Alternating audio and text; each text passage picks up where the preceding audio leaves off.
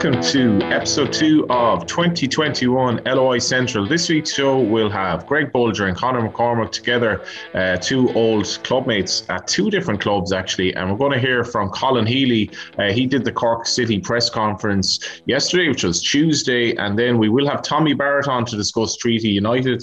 And uh, so we've a packed show, myself and Dan McDonald, Johnny Ward, obviously, in association with futureticketing.ie. And you'll find us on SoundCloud, Spotify, Apple Podcasts, and wherever you get your podcasts. So we're obviously just recording this uh, the day of Ireland Serbia. Best luck to the Irish tonight, Dan. Um, how are you getting on and how did you enjoy week one? All good, yeah. We, we, we can touch on the international stuff next week. Um, people, but um, yeah, it was in it was an enjoyable open weekend. I was at Head in the Game Park on Friday for Drogheda Waterford. And I was in the showgrounds on Saturday for Sligo Rovers Dundalk. So um, I think we've said it in all the seasons of this show, um, you know, making rash proclamations on the on the back of on on, on the back of sort of one weekend uh, is dangerous. You know, I always go back to that Dundalk nil, Bray nil game to start the season. Mm. So you have to be very wary of that. Like it, it just probably even goes to show, like even I suppose I think of like Dundalk sort of I think ran out of steam in both halves against Sligo to some degree, and um, you know the President's Cup means one thing, but but this is a proper game, you know, and and maybe some teams had fewer preseason games than others, and all these factors can be relevant at the at the start of the season, you know, before it takes shape. But I do think, like every every year we've done this show, um, I've probably been pretty strident about it being like a, a two horse race, say, you know, or, or something defensively. And and listen, I, I guess I, I guess across a 36 game season, I definitely still feel that the stronger squads will ultimately come to the fore and should come to the fore. But I definitely think the gap won't be as big this year, you know, just in terms of between like say the top clubs and you saw Pats quite competitive against against Rovers. Um, Sligo Rovers look very strong um, in terms of. Listen, you can you can read a bit into into one performance, but I'm just talking about the squad that they have. Like Johnny Kenny looks a real find, and and they have you know good attacking players as is. Uh, and okay, Bohs were disappointing, but you'd imagine that they'll respond. And I, you know, I think it might just take Rovers a time to hit their stride. And I think there's question marks still around Dundalk under a few headings. So you might find that it's a bit more congested than than previous years. And while I still would expect Rovers and Dundalk, when fixtures stack up, you know, the depth of their squad will will come to the fore. Um, I don't think it's like just as absolutely clear cut that it will be a you know a, a two horse race, say. Uh, I know it's a bit insulting the Bohs were second last year but like a two horse race where there's like you know a double figure point gap back to the rest or something like that. I think it might just be. I think more points may be dropped this year, particularly in the early weeks, and then we'll see what happens. I suppose there's a broader philosophical question as to whether is the league getting stronger or is it getting weaker because it probably will be more um, condensed this season. But I was really, really encouraged. So Shamrock Rovers didn't win. St. Patrick's Athletic didn't win. Bohemians didn't win. Um, Dundalk didn't win, whereas Longford, Drogheda, and uh, Finn Harps all won. So, like, it, it gives teams great hope at the start of the season. Um, I think Waterford are going to be an interesting one because they did struggle as much as they've so many new players. They did struggle against Drogheda. I watched that game on the stream, but to see those, um, you know, teams that we would expect to struggle get off the mark. Um, Longford's win, I thought was was I yeah. just got a, got, a, got a great kick out of that in some respects because A. Durbin, um, obviously he gave an interview after the game where he said, you know, people expect us to go straight back down. Maybe they underestimated us. By all accounts, um, they they they absolutely dominated the game. That was one game I didn't watch down, but the, the, the, one of the main talking points I think in week one was how bad Derry were. Um, they, I think they had one shot on target or one chance in the whole game. Could have been beaten three 0 um, And immediately, I, I actually do believe this. Immediately, there's pressure on Decky Devine. Well, I think we've listened. There's pressure on Decky Devine. I mean, Liam Coyle said he'd be in bother if they don't qualify for Europe. And listen, like I mean, if there's pressure on Decky Devine, no, there is pressure on Decky Devine. Losing there is a bad result, just as Keith Long losing in Harps is a bad result for him too. You know, but obviously Keith Long has loads of credit in the bank you know, whereas Decky Devine, as we've touched on, probably is under a bit more local scrutiny. So you know a slow start is a problem for him. And I think actually, you know, the like Longford again, like Longford's preseason results were bad, so it just goes to show mm. like how you can you can you can labor too much on on those things.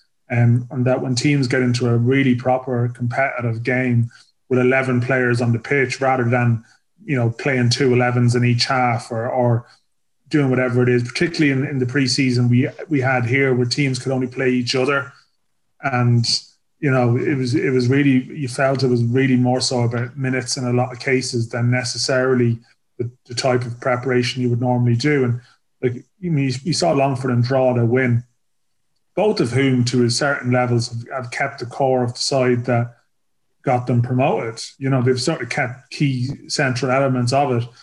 And in some respects, like they've had less instability than some of the clubs, say, sure, the yeah. table, who, who, who've signed eight, nine, ten players. Some of them are new to the league or, you know, new to the squad around them. So, you know, maybe we shouldn't be as surprised as as we were. Um, but I think you know it's the Longford. Like a lot, I think a lot of teams. It's a classic one. It's like Finn Harps have been in this role in recent years. A lot of teams are banking on them not being that good. Um, yeah. you know, in terms of their own, in terms of looking over their shoulder, and then they suddenly realise, well, actually, Longford are going to be well capable of, you know, giving this a good stab.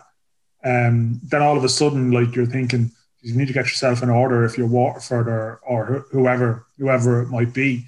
Um, like I saw and, Waterford. I mean, like they like they've thrown together a squad again, and yeah, um, you know, like it's they've in some cases they, they barely played together before. Uh, they're still looking to bring in new new players, and it's going to take them a few weeks um, to probably get going. But you know, all of a sudden, if you find yourself down there, it, you know, you, you, it becomes a thing that you're stuck down there. So, um, I, I, listen, I think one of the more interesting opening weekends, uh, certainly, um, and, and, obviously this weekend is not a full round of fixtures, just with a yeah, um, you know, the, the, the internationals sort of taking the Derry Rovers game out of the equation, but it's um, like, and we don't have necessarily the mad, like the, the fixtures are marginally better spread out this year. So you're not going to necessarily have this logjam of like 10 games in a month or something coming up soon, mm-hmm. where the season, you know, where almost half the, you know, quarter of the season takes place in the space of six weeks or something, you know, yeah. that's not going to happen. So it's going to be a bit more of a structured campaign this year, which is going to be uh, hopefully a lot more interesting. What, what were your, what were your observations? What were your takes yeah. of the weekend? I, I, I, I've, I, one of the questions I asked Colin Healy was just: Is there a spill out into the first division in terms of quality? Now, three or four teams in the first division are full time at the moment, and it, it does seem really strong. But getting back to the Premier Division, um, I, I thought McCann was excellent for Rovers. Really enjoyed watching him play, and I think what Bradley said afterwards that he sort of dictated the game. Um, I did feel that, but I, I honestly didn't think Rovers. I mean, Rovers to me did not dominate that game. They were much the better in the second half, but pound for pound, I thought Pats deserved a uh, point. Um, but did Pats answer the questions in terms of their problems up front? Um, not necessarily. They didn't create many chances at all. But I, uh, my main take from the week, Dan, um, was I thought Dundalk were disappointing. To be honest, I thought after the goal that they got, which was a high press terrible goal to give away from Sligo, who haven't didn't have a great preseason themselves. I thought thereafter Sligo were fairly comfortably the better team, and I, I, I read obviously Dundalk changed their system a bit, and um, so you know maybe maybe it is early days, but to be honest, I, I read your piece as well about um, the game and the, the, the difference in who was kind of shouting in the second half, which was very, very interesting because that wasn't apparent to me at all watching on the stream. I I, I thought Dundalk, um, they didn't look like a team that that um, would be challenging this season. And it's very, very early to say that. But to me, there were no better uh, than Sligo on the day. I, it, it's far too early to say that, but they've a lot of they have a lot of improvement to make to, to challenge. I think. Uh, yeah, no, they do. But like, I wouldn't get, I wouldn't be sorry. Again, this like statements after one game just make fools of you, you know. So yeah, exactly. Like, like you know, after 10, 15 minutes, I must admit, I was there looking at it, going because they started quite well and they pressed and not going. And I, I actually was sitting there going I mean, when you think about it, like is the obvious one just staring us in the face here, you know, which is something, mm. you know, mm. to some degree, you're thinking like, you know, like this is still probably definitely the the highest wage bill in the league. Certainly, we, we know that because um, Matt Holzhauser said it last year, and um, even though Rovers have, have, have, added significantly, like, and I mean, there is still talk of bringing in uh, Wilfried Zahibo, who's like a MLS All Star a couple of years ago, and the Duck have the spending power yeah. to, to, to do whatever you can take, really. And, and I've said before that I think they need to start well because otherwise people there will start to get impatient, and that's where you got worried. Like I mean, it's, it's obviously this it's, it's Filippo's team as we've discussed. And why did they fade so badly? Do you think? But I, I see they did only play three games in pre-season, you know, mm. and the one thing you have to be conscious of with Dundalk as well, if you think of 2017, which was the year after the Europa League run. Now I know everyone else's season went on a bit later than normal this year, particularly Rovers at the FAI Cup in the first week of December. But Dundalk had loads of injury issues in 2017, which spilled over from the fixture run in 2016. And you see that, like, you know, Michael Duffy was on the bench last week. Sean mm. Murray hasn't been sighted. Brian Gartland hasn't been sighted. Like, you list the players that haven't been involved. And I think then to make a definitive judgment on Dundalk on the basis of last week would be really rash. You know, like, they're mm. not even close to, like, you know, they only had seven subs on the bench last week. They're missing quite a few players. So, I combination of being a bit undercooked to some degree, um, and also uh, lingering stuff from last year. I mean, there was question marks around Hoban in pre-season, even Duffy, and like the all the other fear as well. I don't know this to be the case, by the way. I'm just speculating and stress that, but maybe they're under a bit of pressure even to get some of these guys back playing, and you have to be very careful with that in case that catches up with you. So, um, like we always end up going back to them because you know I, I know that like some people in the dock don't appreciate to focus on them, but like at times, mm. you know, with aspects of the coach and stuff and that type of thing. When to be fair, it's happening elsewhere. But it's just, you know, they have been the dominant club of, of recent years. They have the financial power to be way ahead of everyone else. Um, and and they've they're not necessarily like they haven't necessarily that hasn't been reflected in their league display. So there's a lot of scrutiny on them this year. And they did lose their way. And listen, you could maybe it was just tactical as well. Like, you know, that that they, they started very well, but Sligo have a good have good forward players who sort of made good movement and actually sort of met them up. Like they didn't have to bring Patrick McEleney back to get a little body, you know, an extra body into midfield. They went from like a three four three to basically like a three five two, which is what they were playing a lot last year. Um, but they just, you know, you just wonder that they have the right balance even in some of those positions. Like, I mean, um, and, and it'll be interesting. They obviously wanted Richie Towell and they missed out on mm. him. And Richie Towell, he's not he's not the young Richie Towell anymore, but that's sort of still a real box to box sort of energetic player, you know, who can really give you a presence. And, and maybe they're looking for to, to Zahibo to provide that. Um, you know, Rovers are missing it with McEneff gone too. And there was just a bit like they, they just were a bit laboured at times and, and Sligo were getting around them. Um, yeah. but, but, it was interesting. There was a lot of there was a lot of um, there's a lot of uh, I'm not going to say who was saying it, but there was obviously managers and ex pros from from other clubs say there, uh, and you'd be chatting to them, and one of the things that was said, you know, that the fear factor around Dundalk maybe is gone. Is that when they went one 0 up previously, I think some teams would be like, "Oh no, we're done now." For Whereas sure, clearly yeah. pe- people feel there's a soft centre that they can chip away at. Um, yeah. that's what they need to they need to address. Again, they conceded a set piece goal, which was a big problem last year, and something they needed to address. Yeah, I, the, the flip side of that is as well that Shamrock Rovers didn't dominate against Pats, and there were spells in the first half where Pats had a lot of the ball, and you're kind of looking. This Rovers team will take a little bit of time, and Bohs obviously didn't really impress up in Harp, so we just could have a very interesting. Um, you know, race for the title and Europe this season. And maybe actually it is the Sligo Rovers are actually quite a good side, and maybe uh, we need to take that out of the game. So it could be a yeah, good time to get so. to yeah, it could be a good time to get to one of their players now, uh, Greg Bolger, who's joined by Conor McCormack. Starting with you, Greg, I was actually, um, I find it very hard to kind of, you know, reel in back the years and remember things I've seen. You did play together at Cork City, didn't you? Um, and you said we did, and we actually played together at St. Pat's as well, which I'd completely forgotten about. Um, so you and you and the Badger go way back. Way back, we do, yeah, way back. Uh, no, yeah, we had a year of Pat, or Pat, I think it was the year we won the cup, was it? I think it was 2004. Yeah. Dean, was it? I'm not sure. Yeah. And then a year together at Cork, yeah. So Donny, good to forget things either.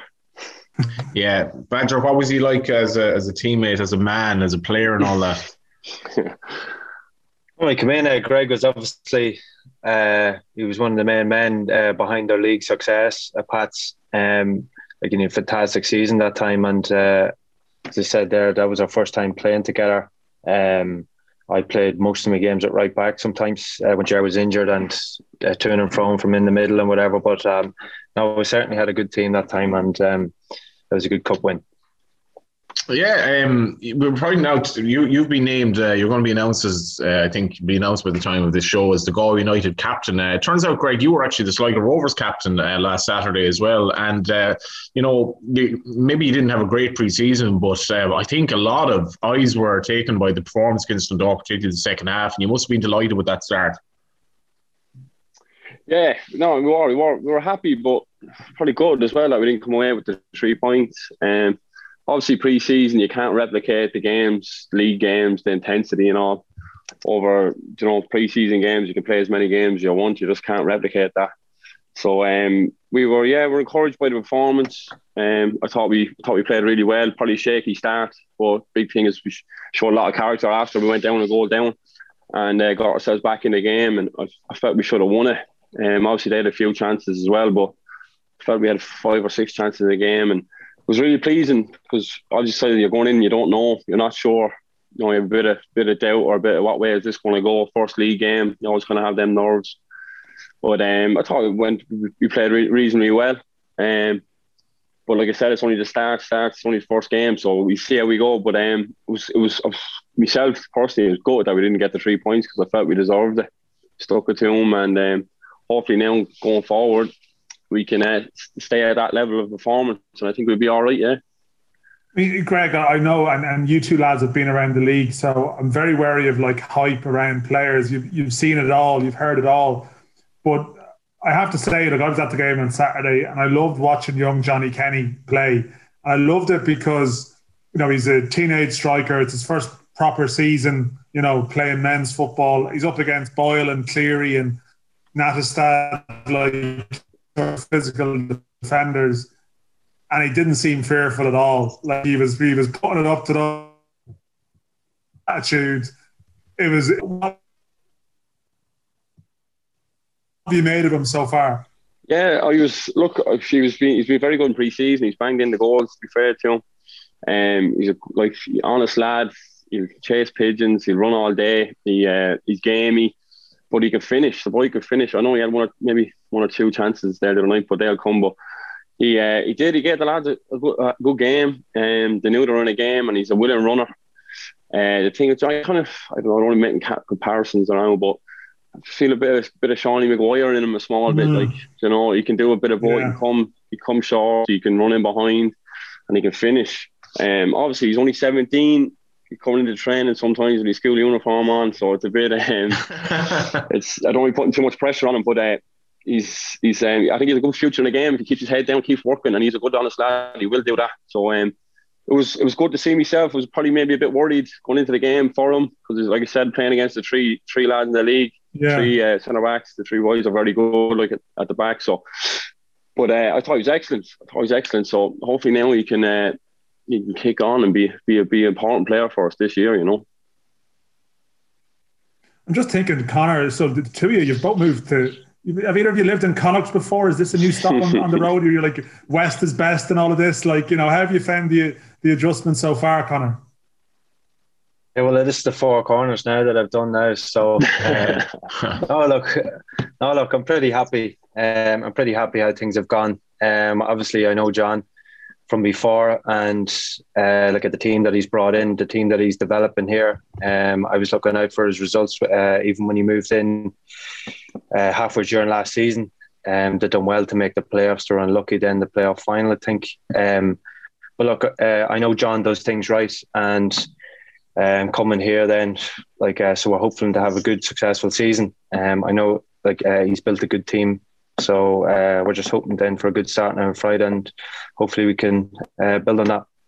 That is like actually, lads. There's something I was going to ask you. You know, the fact that both of you have moved around a bit, and I might put this to you, Connor, seeing as you've been around the, the four corners of the of the country, but like all this moving around that comes with professional football, like is it something that you just get used to after a while, or is there a sense sometimes that I wouldn't mind like putting down roots and staying somewhere for a while? You know, because I assume there's like family or partners or other considerations, or is it just the case that you have to accept that this is part of the game and that you might like it somewhere and you might be settled somewhere. But particularly in this league, sometimes you just got to pack your bags and go. And, and like, how have you adjusted to that? Uh, well, I just think it's part and parcel of the game. And um, you know, as becoming a professional football player, that you have to have that mindset that you're not going to be based in the same county or same country or same city. You know, uh, like all your life and play for the same team. Like uh, that doesn't really happen. Like as we know, um, sometimes you win the league, sometimes you don't. Sometimes managers get sacked, sometimes you have to leave, sometimes your contract's gone. You know, like uh, there's things like that that uh, comes into uh, consideration. So, um, like uh, it's not easy, as like you say there that you can't plan uh, too far ahead, uh, like outside your own contract and that. But um, like some people don't understand that. But look, as football players, you know, like it is it like uh, it is your job, it is your profession at the end of the day, and um, look, uh, it's just part of the job, I suppose.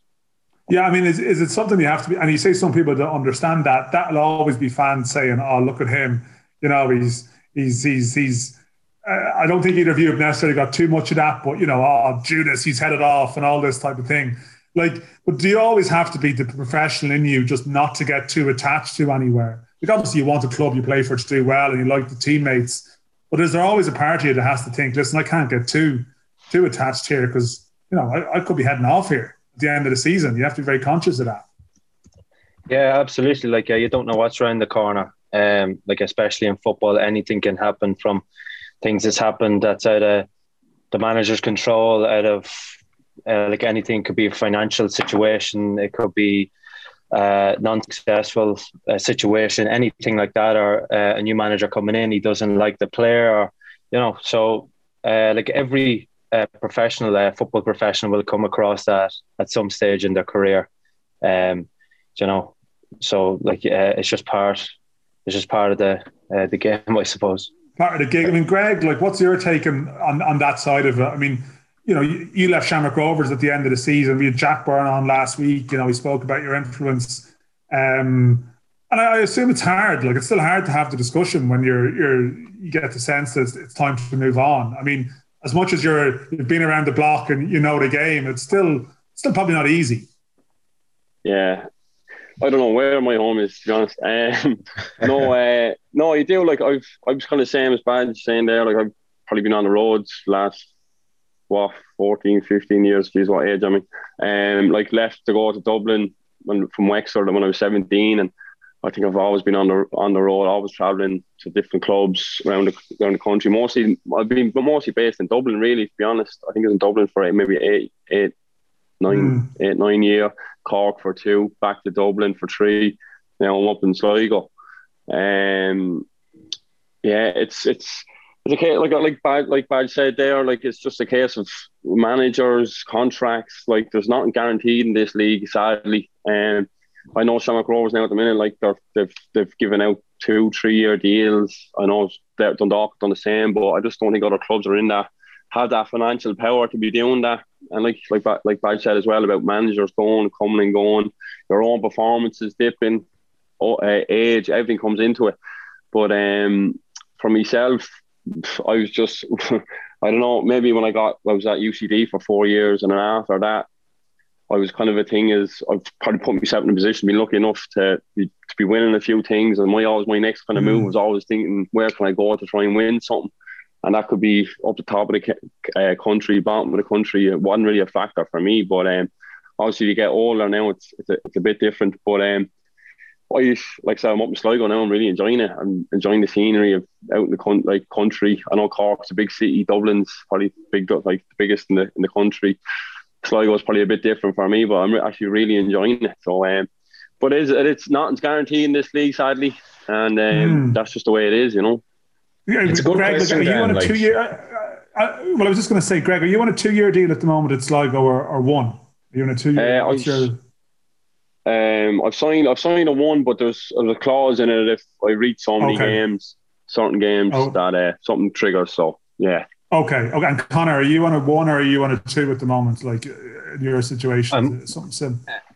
Um, I'm on one with the option of uh, next year. So uh, depending on how we get on, and um, we'll see gotcha. how things go. Yeah. Gotcha. So, John didn't give you a five year, no? Johnny, Ward's, Johnny Ward's sitting there at the moment going, I'm pretty sure I, I approved something else in that one. But like, so at what part, like at what part of a normal season do you then start to think? Like, is it always in the back of your mind when you, at times when you've had the one year deal, right, with no option? Like, at what time does it cross your mind? Like, Greg, you had an injury last year when you're out of yeah. contract at the end of the season. So I'd imagine that's stressful as hell when you when something yeah. like that happens. Yeah, yeah. Like I think this was the like I think this was the first year. Come two months at the end of the season. Usually, I've always had my contract sorted or where I'm going to go or what I'm going to do. I'll have it all kind of not sorted because not guaranteed, but I'd have a fair idea what I'm doing. either sign an extension or if I was moving on. Because obviously, managers and can talk to players come the last whatever month your contract or whatever. So I think this was the the first year for me since I've been in the league where I was like, Jesus, what what's what's my options then? Because I was literally trying to get back from my injury and trying to get trying to say or trying to prove that my fitness and look, I'll get back mm-hmm. and stuff like that. So it was kind of one where, geez, what what if I don't get a contract here? Where am I going to go? What am I going to do? And I've been lucky enough that this was probably the first time it's, it's happened to me. So I was kind of was a bit worried about it. I was like, Jesus, what's what's going to be my next move then, or where, or what? Mm. So um, and I only knew probably three weeks to prior to the season losing that I was told I wasn't getting a contract. So um, I was a case then, right, get on, get on to people and stuff like that. So I was um, a manager and put, get my name out that I'm going to be available. But then I'm in a position where I'm just after breaking my leg. Um, our manager's going to take that risk. Will, will I probably get? Will I have the pulling power with money and stuff like that? So all that, all them factors come into it. But um, yeah, so this year was probably probably the first first time that I was in that position. And uh, mm. obviously, Liam, my good mate Liam, um, came back and um, put faith in me. So very grateful for that, you know. God, we've we definitely two lads in love with our manager anyway here today. it's, it's it's a good question though, Dan, because like I I you know when we had Rodrigo Tosi on and like he'd been to all of these countries playing football, and you're you're like, how do you do it? And I my my favorite one was Akil Campion, obviously, because he obviously left Sligo Rovers, and he, he, you know the way now it's like you give a message to the fans. He's like, obviously I'm French, and you know I basically I just want to move closer to home. And he wasn't lying, but he ended up at Cork City. Like so, it's like you know you've gone from Sligo Rovers to Cork City. But I, I, I have been you know in lock, lockdown gives you a chance to think a lot. Like certainly me, I'm in my late thirties now. Like it's kind of dawned on me. I'm going to turn forty next year. But the two of you lads, you're in your early thirties, which in, in football terms is obviously you're getting a little bit towards the end of your career. But what was it like? I'll say this to both of you. What was it like? Joining a club that on paper for maybe for the first time in your career or, or wasn't common for you was was a step down. Like you you left Shamrock Rovers to go to Sligo Rovers. And just say for you Badger you left the Premier Division to go to Galway United. Did you see it as a step down or did you see it as a kind of a you know a fresh start at in your early 30s yeah well I suppose like it is a fresh start as well. Um look I haven't played in the first division yet either. Um I'm coming joining John's John's team in Galway. Um like I've played with him before. I know what he's all about. I know what he's going to bring. Um, and uh, hopefully, like I said there earlier on, that it'll be a successful season and it'll be something that I could put on my achievements as well. That look, uh, we got promoted or we won the uh, first division. Um, I think Greg, you might have played um, in UCD maybe with them before um, in the first division, but um, I haven't before either. So look, um, I'll just like I'm looking forward to it. Mm. Well, when did you get a sense like you you were on the books that you were like still under contract at, at Derry Connor? Like when did you get a sense that things were uh, that movement was was happening? Like was it you know how did it all play out? I guess. Well, look, um, I went up to Derry. Uh, well, I went back to Derry. Um, I was with them a couple of years ago before I moved to Cork, and I'd full intention going up there. I signed a two year deal, move move everything up to Derry, um, and sure, obviously, then within two or three months, then the whole uh, lockdown happened, coronavirus thing happened. Um, so I couldn't get back down to Cork, and I ties down in Cork, and you know, so it was impossible. Um, five or six hour trek, you know, on weekends and stuff like that, and was, sometimes I was going twice a week. And look, uh, to be fair to Declan, he was very good with that. Um, and we had a talk middle of last year I think it was just after the lockdown. Um, and he says, "Look, uh, will you give me your best till the end of the season? And look, uh, we'll see what happens. And look, uh, we'll come to uh, some sort of agreement, and we'll try to work something out um, for you that's better for you." And um, look, uh, thankfully we did in the end. And look, uh, John. John contacted me then. Obviously, would it be interesting coming to Galway? That he was building a, a team around here, and like wanted to be successful. And having worked with him before, and uh, Lisa Fallon obviously as well as with him as well. Um, so you know, so uh, I decided that I'd go with that. Why did why did things go so wrong at Derry last season, actually, Conor, Because uh, you know, I, I, some of the games I watched them, they were very good, but ultimately it was just a disappointing season. A lot of late goals and all that, and uh, uh obviously that that that kind of worry has continued because they were very very poor against Longford, seemingly. Um, it was a difficult season last year. It definitely was. Um, I think when I signed at Derry, they were excellent the year before uh, when we played them. Um, I was playing for Cork. We played against them. They, they beat us two or three times, I think. Um, uh, they were excellent. And they had Parkhouse, they had McNamee, they had um, Jamie McDonagh on the right, they had Junior on the left. They were very exciting. And uh, but, uh, but these players ended up leaving. And uh, we weren't really sure like uh, right until the transfer uh, window ended, where where the likes of them players were going to go, and unfortunately, we just weren't able to, you know, uh, br- like uh, bring in talent that was able to replace them. And after the lockdown, then um, bring in three or four lads in from England, and they had a week or two uh, training with us, and then the new uh, rule came in that the lads coming in from England had to quarantine for so many weeks and uh, weren't able to play. And then, so uh, we were out then for two or three games at the start, uh, like after the lockdown, and uh, we weren't getting the results. We were playing all right. We conceded a lot of late goals when we were ahead, comfortably ahead in games. And um, I just think that, uh, you know, like I knocked the stuffing out of us a lot, um, unfortunately. Yeah, and I suppose reflecting on your season, Greg, an absolute disaster, really, in so many ways. But uh, whilst you were watching on, Shamrock Rovers became, you know, a very, very good League of Ireland team. Played AC Milan, and what was your reflections, I suppose, as a as somebody watching on the sidelines, and you know, you were finally kind of coming back then at the end of the season. Yeah, it was. I think it was with Stephen Bradley. It was it was the whole thing was building, trying to get get to this, get to that level, get to that standard, and get the hands on the on the league, and it was kind of a two, three year kind of process. Obviously, for myself personally, missing it was good, but just to see the pro- progress of the team, obviously being a part of that and being involved in that, and seeing the seeing the strides the team was making and getting so close for the year before, obviously having the cup win, and then then finally getting the hands on the on the league was uh, was great. Um, really enjoyable.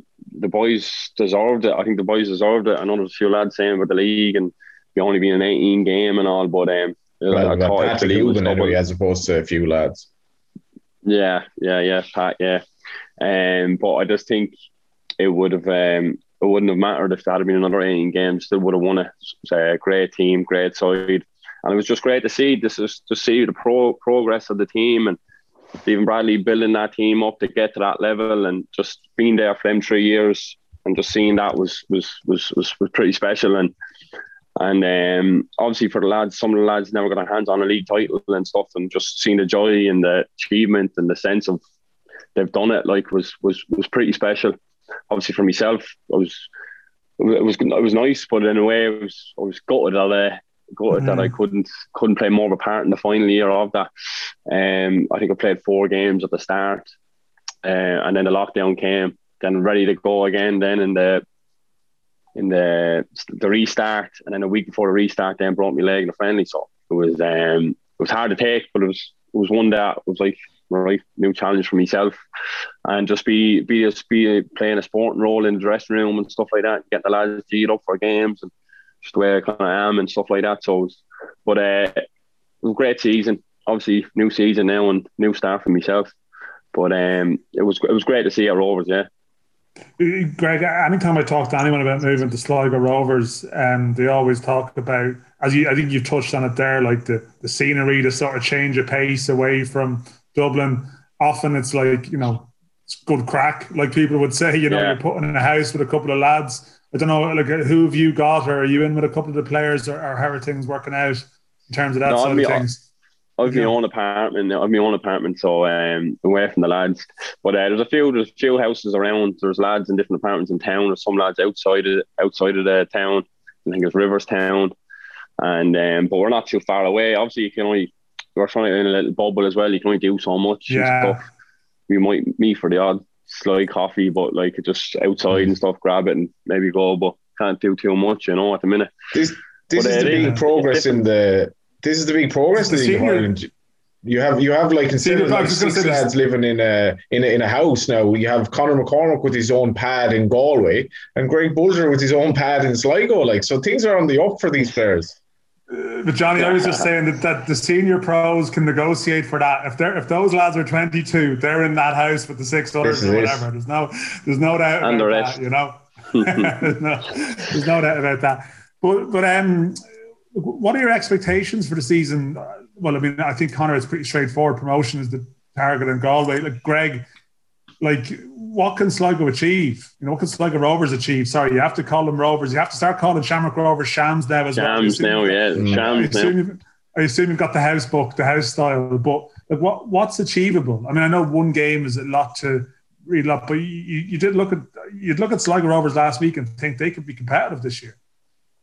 Yeah, um, look, it's there was the whole thing with Liam, me probably coming up here too. So like I'm with Liam, like he wants. I know Liam and Badger said the same. Like he's ambitious, he wants to do well, and kind of thing. He's like he's not up here to waste his time. He wants to kick, as Liam would say, the gig on and um, try and improve on last year and get up. And like uh, Conor knows himself, he can relate to it. Like it only takes a few players to certain types of players to get it, improve a team and stuff like that. And I think me coming up here with, with Sligo, there was a good nucleus of lads there. And then a few moved on, and he brought in five or six lads. And I, I, I think they're all good signings. And look, I, I can't I can't say what's going to be the outcome of the season. It's going to be a long season. There's a lot of factors, injuries, suspensions, stuff like that. Because there's a tight enough squad. But look, we've we've played well last or there the other night um, against Dundalk, who are definitely going to be right right there. Um, it's probably a good omen, but it's I couldn't tell you what we're going to do or what we're going to achieve. But one thing's for sure, we're going to be exciting. We're going to win games. We're fit, and um, I think we'll we'll put it up to anyone.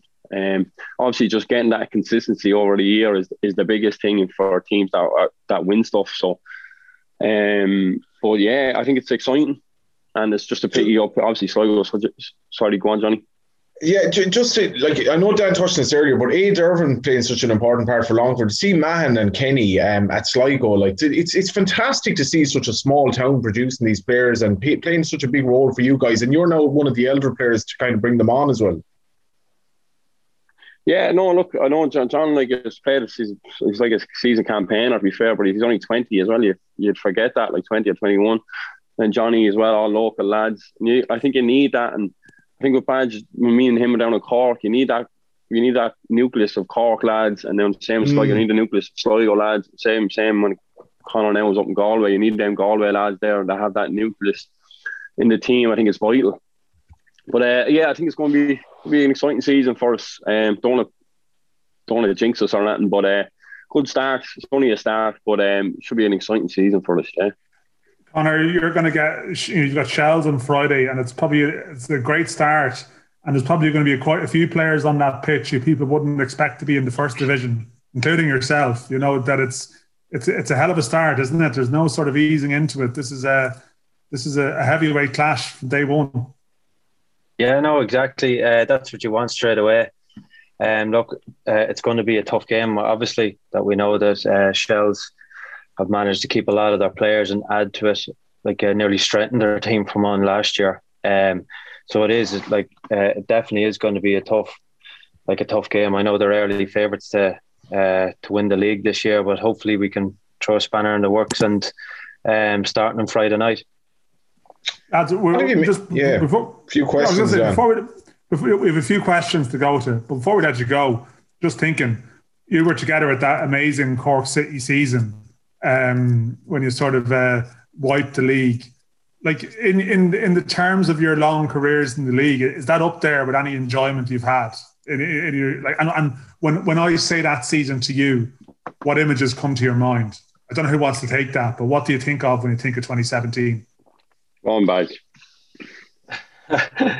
um, uh, well, I come down on the back of them winning the FAI Cup uh, in the last minute, uh, Seanie Maguire, and like I just knew that they were a very hungry group of lads, and uh, John added a couple uh, the 2017 year, and look, uh, it was unbelievable. Obviously, to knock Dundalk off their perch, uh, like the one at the last couple of years, um, and the enjoyment, obviously, and like uh, like uh, like uh, throughout the whole year, and even like at the cross every game, uh, like every week, packed the rafters, the the buzz, the whole the whole city, the whole vibe. Uh, I've never seen anything like it, and um, to win the double then that year as well, and uh, the way we done it on penalties, um, like uh, like it was just unbelievable because no one no one thought we could do it, and we did do it, and uh, like we proved a lot of people wrong. So, um, no, I, like I really enjoyed it. It's definitely one of my uh, favorite moments in my career.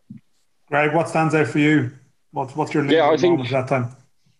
No, I think it's like like Conor said there, like just the whole buzz around the place, the whole city of Cork, you know, where like we're getting to the games or getting six, seven thousand at most games, going out every every every week, having that buzz, you know, and having that support.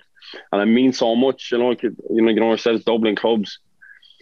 There's so many teams in Dublin like that. I just think when you go to a club like Cork or like like Sligo now, the support, you're like it's big your big name around the town. They're, they're, football mad, and just to see everyone, everyone like kind of galvanizing together, kind of galvanize the city was great. And then um, I think the dressing room, the team, such a good good group of lads. It was uh, it was great to share their moments with with, with all the lads. Um, had some good nights out together as well. Bad to tell you that, um, and stuff. Hmm. But uh, Go on, go on. Is there any, come on, is there, is there any, any, yeah. any, night, any particular ones that you can tell us? oh, I say nothing, we get in trouble. but um, yeah, no, it was just it was great to share that. And then obviously Dundalk's been such a good team, trying to trying to chase them down for what two, three years, and uh, to being able to to, to beat them because it was such a good team. And I don't think that I don't think they liked it too much to be honest either. Um, some great battles over them two years, three years. But um, just to yeah, just to get your hands on it and then doing the double was special because I was it was a long time since Cork City done that. So um, just to be part of the history was it's, it's, it's pretty special. Yeah. What did you make of Dundalk on Friday, Greg? Just briefly, Saturday even. Um, yeah, I, I I thought to be better. To be honest, I thought to be a bit better. Um, without saying, I don't know, without saying too much, I thought to be. I was expecting better because I was.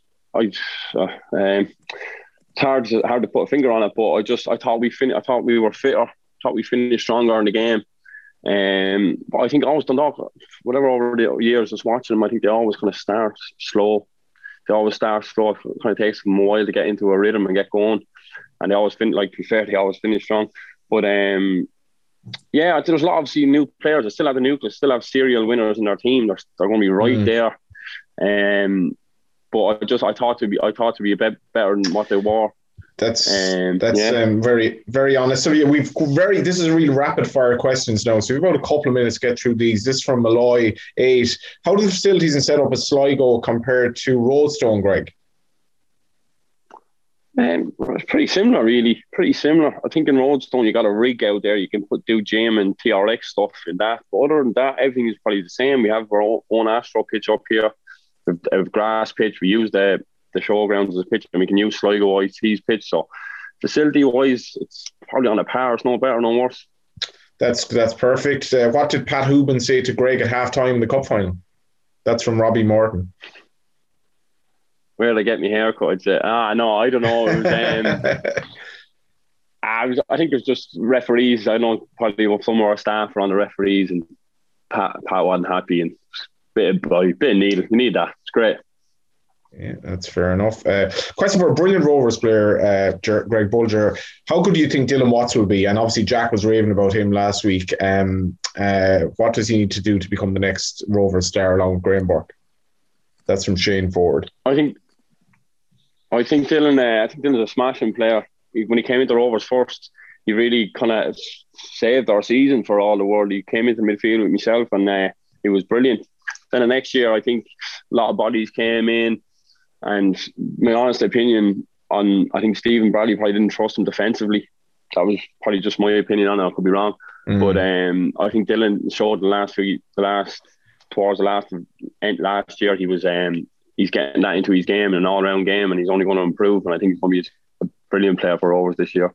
Thanks a million, Greg. Mark, Mark McCarron, um, any question for Con- uh, Conor regarding Derry last season? I kind of asked that, but who in the current Derry squad do you rate Conor? Uh, there's a couple of good young lads coming through. Um, I would, I would say Eoin Toal's going to be a massive player. Um, he's going to be a great player that has a uh, a bright future ahead of him. Uh, definitely. Um, I didn't I didn't know much about him until I went up there. Um, but uh, playing with him and training with him every day, um, he's definitely going to be um, a serious centre half. And this one is from your former colleague Stephen Beattie. Um, is it true that he you're in a coffee club with John and Lisa? well, any coffee club I was in with Beats, he never put his hand in his pocket the whole two or three years that I play with him down in Cork, and then Greg will back me up on that. Titus Bramble he is. Titus Bramble, yeah. That's a great nickname, actually. That's a really good nickname. I like that. You enjoy that, Danny? It is. did. Uh, there always used to be, there was a journalist whose nickname was Crime because crime never pays, which I thought was a pretty good but, uh, but uh, Titus Bramble is, is harsh on Titus if he's listening. Obviously, very sorry, Titus. We're not suggesting you're tight in any way yourself. But um, listen, lads, it's been great having you on. We really appreciate it, and we hope you. Uh, you both have good seasons. You've, you've been around in the block in the league, but there's plenty of life in those legs, I think, yet. So um, we hope you have a great year, and thanks for joining us. We appreciate it. Thanks, lads. Cheers, lads. All the best. Thanks for having us. Yeah, plenty of uh, Cork City chat with the lads there, and uh, plenty of Cork City chat with Colin Healy yesterday, the, the press conference ahead of the Cobh Ramblers game on Friday, and uh, I asked him a few questions. I suppose just just you're on about the first vision there. Um, Go United seem to have gone more or less full time, and looking at Shelbourne, obviously Cork City, a big team down there. You've Athlone, um, Bray, maybe UCD. John Caulfield saying he thought they were all better than last year. Is this kind of a product of maybe the, the Premier Division is so strong now. You're getting the first division that's like a second tier, but it seems to be really, really deep this year compared to maybe other years.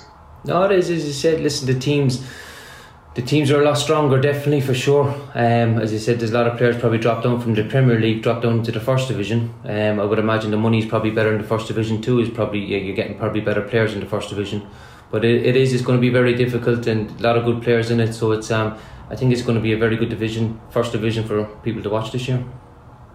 Um, and just how have you enjoyed it so far? You're kind of not long into the senior management role. Has it um, been to your expectations, or um, has it been tricky? I know, but probably when I came in last year, I thought I thought it was tricky. It was difficult coming into um, coming into the into, into the group that was there. Um, it was, as I said, listen, we weren't in a good position. Um, so you know, as I said, we ended up getting relegated, and for, for any team, it's, it's not it's not nice for, for that to happen. Um, I suppose this year here, listen, I'm after bringing in my own players. Um, I suppose it's the I put my stamp on, on, on the way that I want to play and the, the way how we carry ourselves around the training ground and and so be. So it's it's it's um it's something that I'm looking forward to. I'm really really enjoyed the last nine weeks. I have to be fair, you know, pre-season, you know, the games that we have played, and I'm probably looking forward now to Friday night. Can't can't wait to get it started.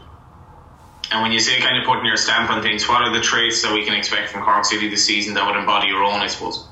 No, as I said, listen, you just want um, just hard working players that you know that will give everything for the jersey. That's all I ask. People go out and do things properly, and um, if they do that, I think we'll be okay and just finally, did it hurt you last season to see you know the, the team struggling so much? Um, you know, a team that had really recently been playing in Europe regularly, obviously winning leagues, winning cups, and that descent seemed to happen very dramatically. It, it must have been hard for you to, to watch and then take over, obviously.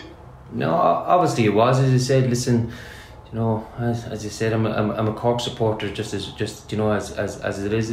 So it's it is it is hard to see the club where it was, you know. But um, listen, it's um you know the results didn't go away last year, and we it was just unfortunate that you know we, we, we got relegated. So it's probably got to put that note in, in the past and just look forward to this year, and you know see see if we can have a good season this year.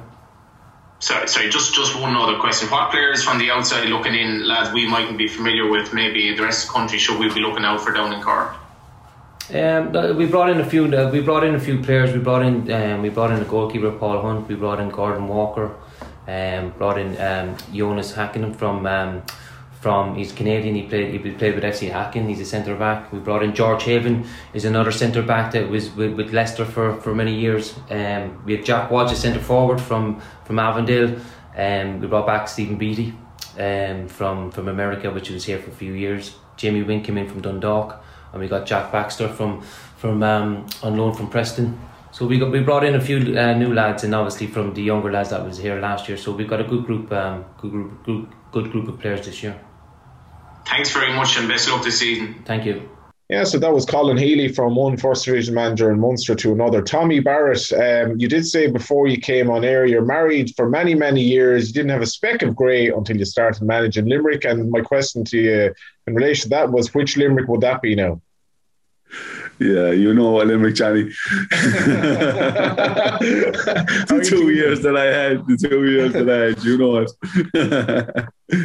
yeah, uh, yeah. Look, difficult times, but sure, look, we we got over it. You you learn something from it anyway. But definitely, I, am looking a lot clearer. But you know, I haven't got. I'm not living in Dublin where we don't have the access to those those hairdressers and barbers that you have where you can get yours dyed now, you know. So, you know. yeah, yeah. I don't know what you're getting at there, but uh, welcome to the show anyway, and uh, welcome back to the League of Ireland in the shape of treaty, obviously. Um, just talking to you off air, you've I, I don't know how managers do in the League of Ireland with the wages that are involved uh, not involved, but you've uh, actually put together a pretty decent squad. And how are things going down uh, in Limerick? Yeah, look, we're we're happy with, with the lads we signed with with the group we put together. You know, we only had two or three days because you know the, the club decided to go amateur, which I think is the right decision considering year one. You know, so all the lads that that we signed are you know no one asked about money and just wanted to sign and want to be there. So I think that's half the battle. Um, I think we're, we're happy enough with, with the squad that we signed, considering the time frame we had, as I said. Um, you know, it's, it's going to be the most competitive first division I think uh, I've ever seen, probably. Um, so it will be difficult for us, but certainly we'll take it game by game and, and give it a shot. We've nothing to lose, really. Tommy, normally when there's a either a new club or a new ownership or whatever it is, and, and Limerick has seen a bit of everything of that in, in recent memory, there'd be like you know a big crowd the first game. I know you're away first, but like you know, there'd be a big sort of razzmatazz around the first game. Obviously, it's very different times now.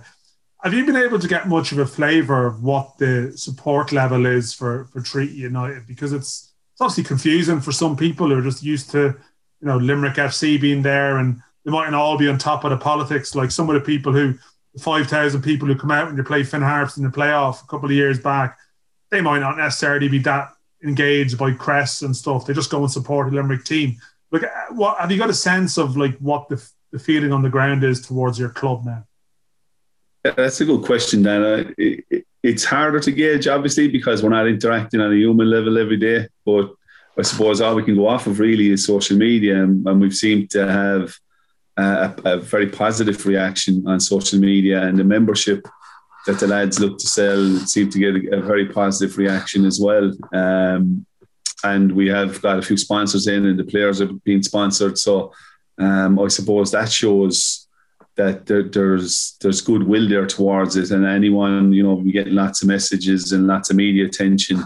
Um, so I think there is goodwill there towards it. Um, you know, there has been that bit of banter about the name and, and the colours and, and and the likes of that, but the majority of people have just said they're happy with um, senior soccer, men's senior soccer being back in the region, and I think that's the most important thing, and people can see that. Um, but I don't think we'll find out truly, like you said, particularly from a fan and supporters point of view, until we get the, the crowds back in. But um, I think it has been positive uh, in the main, from what I can see. But again, you know, time will tell on that. What's the road been like to get there then? Because there was licensing, there was you know that uncertainty around uh, I think there was always a degree of confidence you would get in, but it still wasn't, you know, it wasn't 100% set in stone. Um, I know you've been involved with treaty, the treaty project, you know, from from an early stage. So, like, yeah, what's that the journey? But like, what what's that process been like? And were there moments where you thought you mightn't actually get to this stage? Yes, there was because the longer it goes on, you know, I'm thinking we we had heard particularly. I, I believe the decision should be made in January anyway, every year, the licensing, you know, because you know teams, people this particularly this year, everyone had their team signed, like first division and Premier Division, and every year people are uh, clubs are signing players, and essentially they don't have a license because the licenses aren't granted till you know February uh, a lot of the time. So. Um, but we were told that it would be the early February, and then it went on to the 22nd of February. So then I'm thinking, you know, we're not going to get in here because, you know, they might give us the underage and, and sit out a year.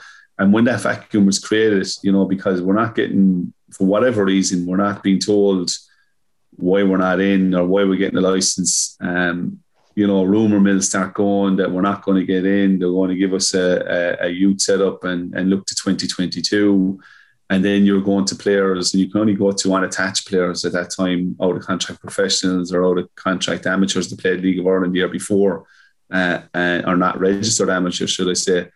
And you can't approach junior players, so you're, you're worried about like, am I going to get a team here? Am I going to get? I think COVID was good to us in the fact that we got into 25th or 22nd of February. That a lot of junior players, even our higher level junior players, might have came to us They or would have came to us because they're they're not playing with anyone. So they don't know way, when they're going to play. That's that's yeah. a very real issue. I did a piece in that recently. Yeah. Like the junior football in the country is they're in a state of uh, crisis. Really, they probably did. Yeah, uh, yeah, and that kind of helped us in a way because we didn't really have to go looking for junior players. Then they came to us, you know. I know, in fairness, a lot of them were lads that would have played with us in the past and played with um, Limerick FC in the past and came through the underage system through with me a lot of time.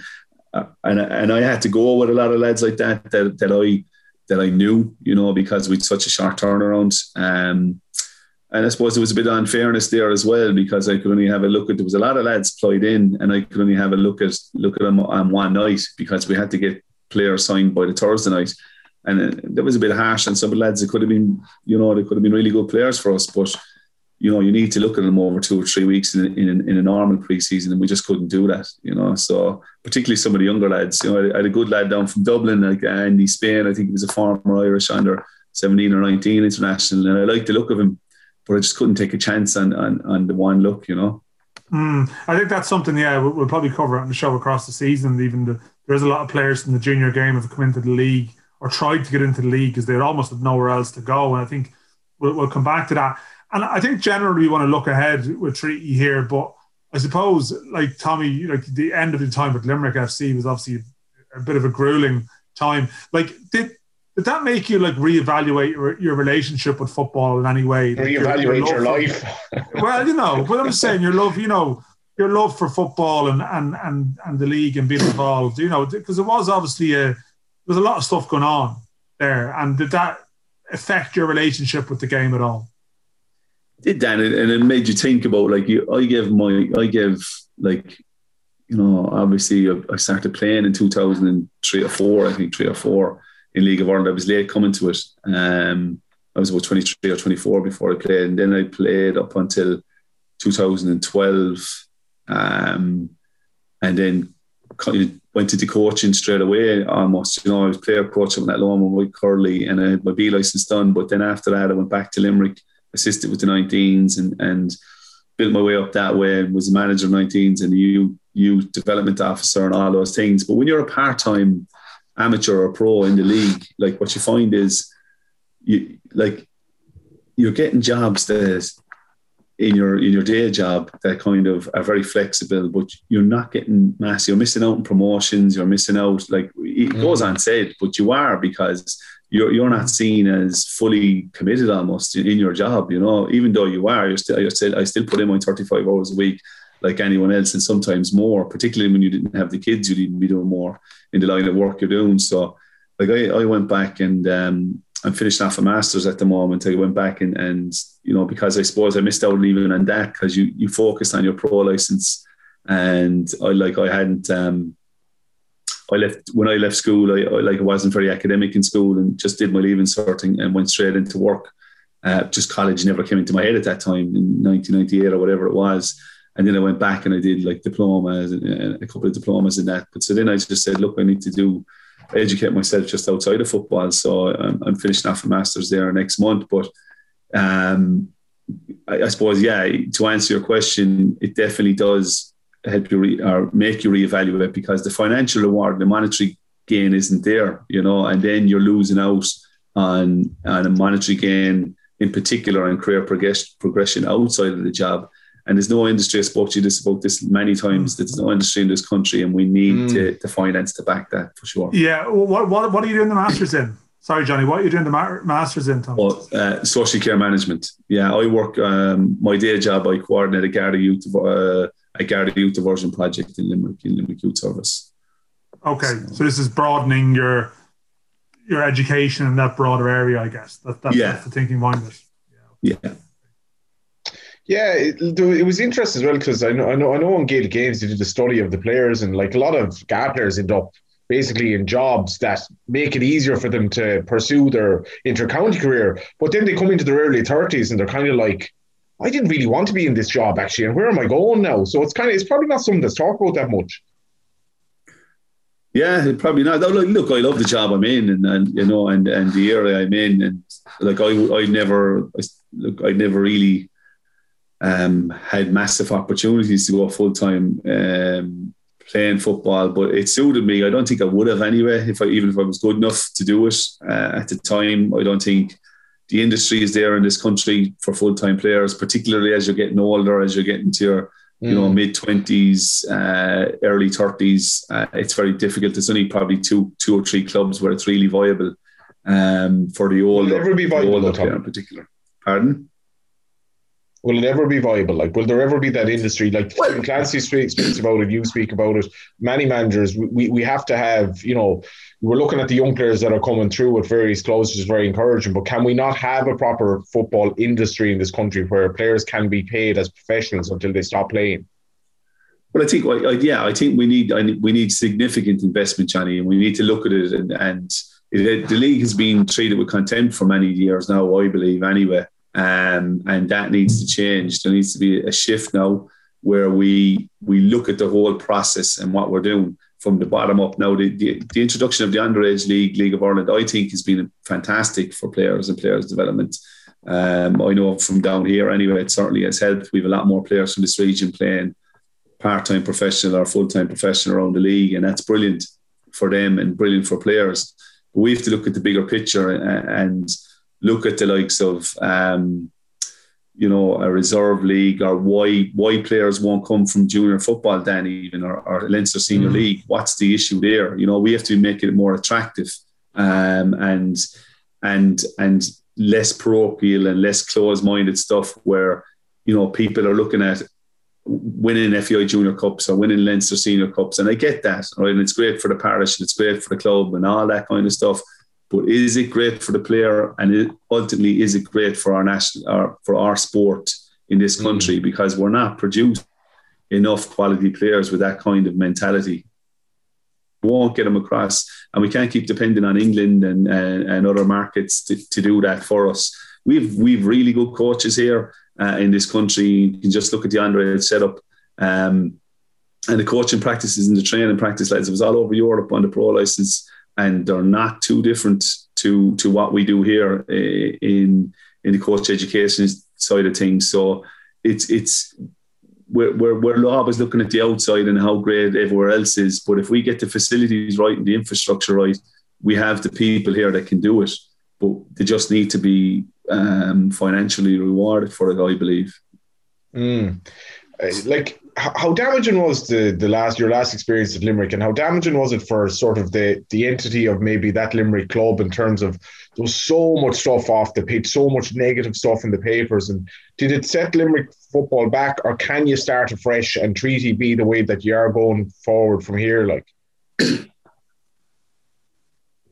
Yeah, look, Limerick has been negative for like not negative, but, but we, we put a positive spin on it for like what for 40 years? But we have been like realistically what have we done in that 40 years you know? Um the, we've we've won two first divisions in in you know in probably not uh, two or three in, in that 40 years first divisions and, and got relegated fairly quickly out of the premier. In the last 20 years we've got up twice uh, and that was in 2012 and 16, I think, with huge financial backing. Um, so mm. we have to, and then went straight back down again because we couldn't afford to stay to, to back it once we were up. So we we need to get to a place where again it'll come to getting your own training facility, getting you know good deals, links with universities, colleges, clubs, leagues, uh, growing your own players, um, and making underage football in this region uh, better. You know, like you just look at the Limerick hurlers, like they they started out in 2000 under 14s about 10 years ago, and about 10 of that team in from their academy came came through. You know, their their under 14 team, and like that's the way we need to go. Like, look, I probably around uh, when, when when Limerick or, or Treaty are, are, are winning trophies or even getting getting close to getting up to the Premier League. But I think that's the way to go. We have to get it right from the grassroots, um, and we haven't done that in this region um, for one reason or another in the last, eh, you know, twenty to forty years. We haven't created a senior international. I'm saying all the time, lads, in this region in, in forty years. Johnny Walsh was the last one. You know, that's for me. That just that just proves it. It just shows everything. There's something not right. You know. Yeah, that that that is pretty uh, stark, right? And just um, before you go, I, I was struck by a the the caliber of players that you've put together, but b just the spread as well. You've a, a lovely kind of spread of Limerick uh, and and and kind of counties in the region represented in that squad. Yeah, we have. You know, we've we've nine Limerick lads, um, five from Clare, five Tip, two from Kerry, two from Cork. Um, and we have we have so we fight and we've the Galway lads as well. So we've we've two Galway lads. So we have um we five of the six counties in Munster representing us, and then we have a, a lad from Dublin, Dean George, as well. So yeah, we have a good spread. Uh, we have a bit of experience, a bit of they're young, but we're young side. But I think you know we'll we hope to cause a few upsets anyway for sure. Yeah, I mean, finally, Tommy, what's the expectation this year? I mean, and what's your reading of the the first division generally. I think people expect Shelbourne and Galway to be strong, I suppose. I mean, you can throw other names, Cork, Bray, UCD. I don't know. What's your assessment generally on, on the division? There's three teams full time as far as I can see Cork, Shelbourne, and Galway. And you'd imagine with full time training and recovery that they should be in around the top anyway. Um, Bray were kicking the ball away last year from winning the league, and they seem to have strengthened. Um, UCD are always good lads and they're going to be better this year because they're a year older. Uh, Athlone have strengthened with Premier League players. Like it's all stuff that you know already. Um, Wexford have strengthened with the lads coming out of Pats and the underage lads and, and a couple of loans, uh, lads from Shelbourne, likes of Alex uh, Hanlon and that. So it's going to be a real tough league and it's a real tough league for, for us going into it. Like the only probably ones that, that haven't been spoken about too much were, were Cabinteely, but they seem to have been done through business in the in the junior market from the Leinster Senior League and the likes of that. So uh, it's very hard to call. Then I think the who first few it? weeks, yeah, who wins it? If I was to, if I was to if I was to say now who wins it, I think Galway.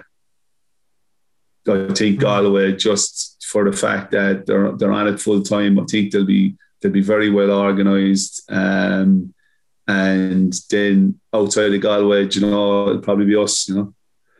Oh yeah. I, was going to say, I thought you'd laugh at that one, Johnny. Again at the end of the season. but, but that, but that, play, that, that playoff, yeah. like the, the the enlarged playoff picture, does that give you something to aim for? I know you don't want to like build yourself up, but it is true that the you know you can finish top five in the division and you have something there's something going on, you know. So is that something that everyone can think about in some shape or form?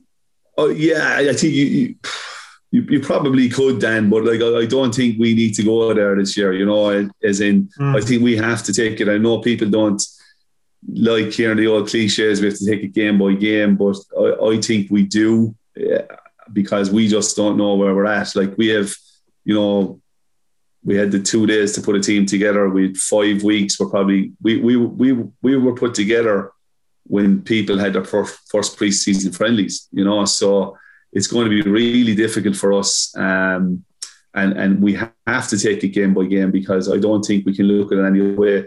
I've spoken a lot about this actually because when we set limits and we set targets, I used to do it a lot before on the goal setting, but then it can become a negative because if we're happy with becoming, you know, third from bottom and 15 points or 20 points, like you, if you get that, you know, after halfway through the season, lads take the foot off the gas, you know. So I suppose that's why a lot of coaches and managers will go game by game. And, and for me, that is the only way to go, you know.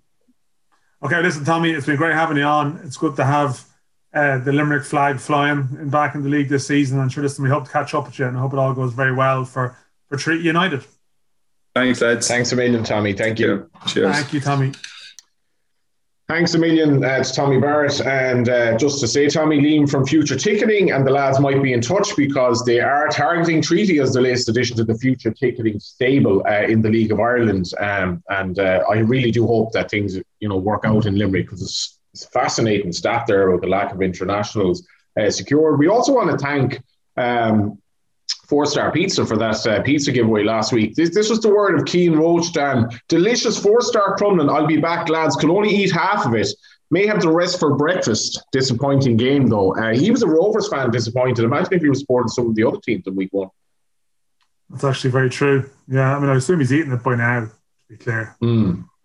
I yeah. The, the, I mean, you don't, you don't, you don't carry food around for two or three days and leave it at nightclubs, do you? no, that's good. Johnny Ward's taking the train. First reference of the year. First reference of Never, the year. Uh, first, first ever by me. What's this week's question? Okay. Which two players, It's a trivia quiz, which two players that were involved in the League of Ireland 2020 season now play for Ayr United in Scotland? That's two uh, players, yeah. two players who were involved in the 2020 League of Ireland season are now playing for Ayr, AYR a racetrack to the likes of yourself and me, Johnny, but also a football Indeed. club. Yeah, there so, you go. Um, res- respond to us on uh, the Twitter machine there with the hashtag LOI Central with the correct answer, and there'll be a pizza to give away. This week's fixtures: Dundalk against Finn Harps, five forty-five on Friday. Waterford against Sligo, seven forty-five. That's live on TV. Wexford, Cabinteely, Cork, Cobh, UCD Athlone, Galway, Shelbourne, all seven forty-five. Saturday, then I'll be at uh, Dalymount for Bohemians Longford Town. St Patrick's play Drogheda in a really intriguing game. Both of those four o'clock. And Dan Treaty are here. They uh, conclude the weekend in the Belinda Carlisle grounds at 3 p.m. on Sunday. Yeah, they do. Um, I think we obviously have the launch of uh, LOI TV now as well. We're going to have some of these uh, Pixellot cameras, not not Pixelot, I think is a, a singer, but uh, yeah, it's, uh, it's right, Pixel, yeah. Pix, Pixelot Bob cameras. So, yeah, was it? Uh, maybe not. Actually, yeah, I, yeah. We could. Mm. I, I, just to apologise to Titus Bramble and to uh, Bob Geldof for any inaccurate allegations across across the course of the show. Um, yeah, obviously they had the trial of this. I, I see that they put up footage last week of uh, the, the, the the automated version of that uh, the, the non the, the, the, cameras are unmanned basically, and it's, it's software that follows the ball. And they put up the highlights of uh, Shamrock Rovers some some pats, and they got a mixed review. But they've tried it in England and Scotland. And I think generally feedback's been okay. I think they had that high profile one in Scotland where the ball got confused by the uh, bald head of the uh, right. linesman. And they can now there's a few referees in this league now. Um, who could be vulnerable to that. Like Neil Doyle has a new look now, doesn't he? And there's a few others. So um, that that could cause carnage at some stage. But I suppose broadly, and we should also mention the Women's National League starts this weekend too. And um, not something necessarily comes onto our radar here, but you know it's also important that that, that is referenced, it's mentioned, particularly the strong relations that have been formed between sort of some of the men's clubs, or I mean, Treaty, the women's team is a forerunner to the men's team. Um, and there is an opportunity to watch these games too. Now, like it's it's it's it's a it's a tough one, like you know, because obviously you need you need the service to be good, but you also need the service to be supported to maintain mm-hmm. it, and it's obviously like that's the balancing act. And um, you know, people would obviously complain about say watch LOI, um, and listen, they would have valid complaints about aspects of it, but then they'd be you know sharing around codes and and. Uh, doing whatever it takes, which then like keeps the numbers low which which then is used as evidence not to continue with it. So that's certainly something that um, it's it's quite an important year for the league in that respect to see uh, what type of take up there is for those packages. And I think it's a good year to launch a first division one when you have clubs in it that are very well supported. I mean, Cork City were one of the most viewed Premier clubs last year in, in Watch LOI. So that will hopefully help, and, and hopefully there's no uh, pixie lot related carnage. Yeah, it's going to be it's going to be a great campaign in the first division. Best of luck to all the teams. Just the amount of teams that have strengthened, and you know, three teams full time in the first division you, with only one. It's it's a big change. Do you, do you ever get worried that we'll be replaced by robots? Yeah, like, do you know what I mean? It's an unmanned camera. Yeah. Yeah, match reports will be, you know, this has been tried already. Match reports written. They, they, they can even now come up with uh, horse racing odds based on models for a race, right? With no human interaction whatsoever on based on form and just put a load of names into the hat in terms of trainers. So without any human interaction, they can come up with prices for a race in horse racing. That's scary. Do, do, do you reckon they could do an automated podcast? There's a lot of podcasts out there now. Like, could you have just a certain? So yeah, you you you input the weekend's results, and then that sort of some kind of algorithm that generates a response to that. Like, well, it looks like a two horse race here. You know, Pats need to score more. That's a problem. We're disappointing this week. no, it could happen. Like, yeah, it could. It could actually happen. Like, will will it just? We, we are the two DJs in the Simpsons episode where Bart wanted the elephant. They're like, get him the elephant, or you're going to be replaced by the Sanomatic 2000 or whatever. You know. yeah. Yeah. Well, listen. I mean, it's it's food for thought. We welcome anyone's feedback. If they would prefer us to be replaced by uh, some kind of robot, let us know hashtag LOI Central at LOI Central Pod. I think people can still rate and review us as well. We haven't done that in a while. If you want to rate and review us in the various forums, see, like we're we're more so on Spotify now these days as well. So you can like you can LOI Central one day, and then you can go to like Mellow '90s Gold playlist yeah. off the back of it. Yeah, you know that's that is my recent search history.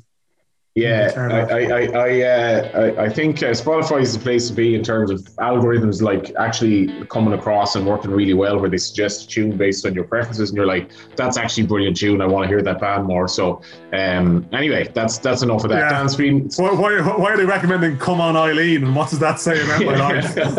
anyway, right, let's go. Let's go. We'll talk to you. Thanks to thanks to Del Boy and Slave as well for their help with our snazzy new um, little logo as well, and uh, we shall be back next week.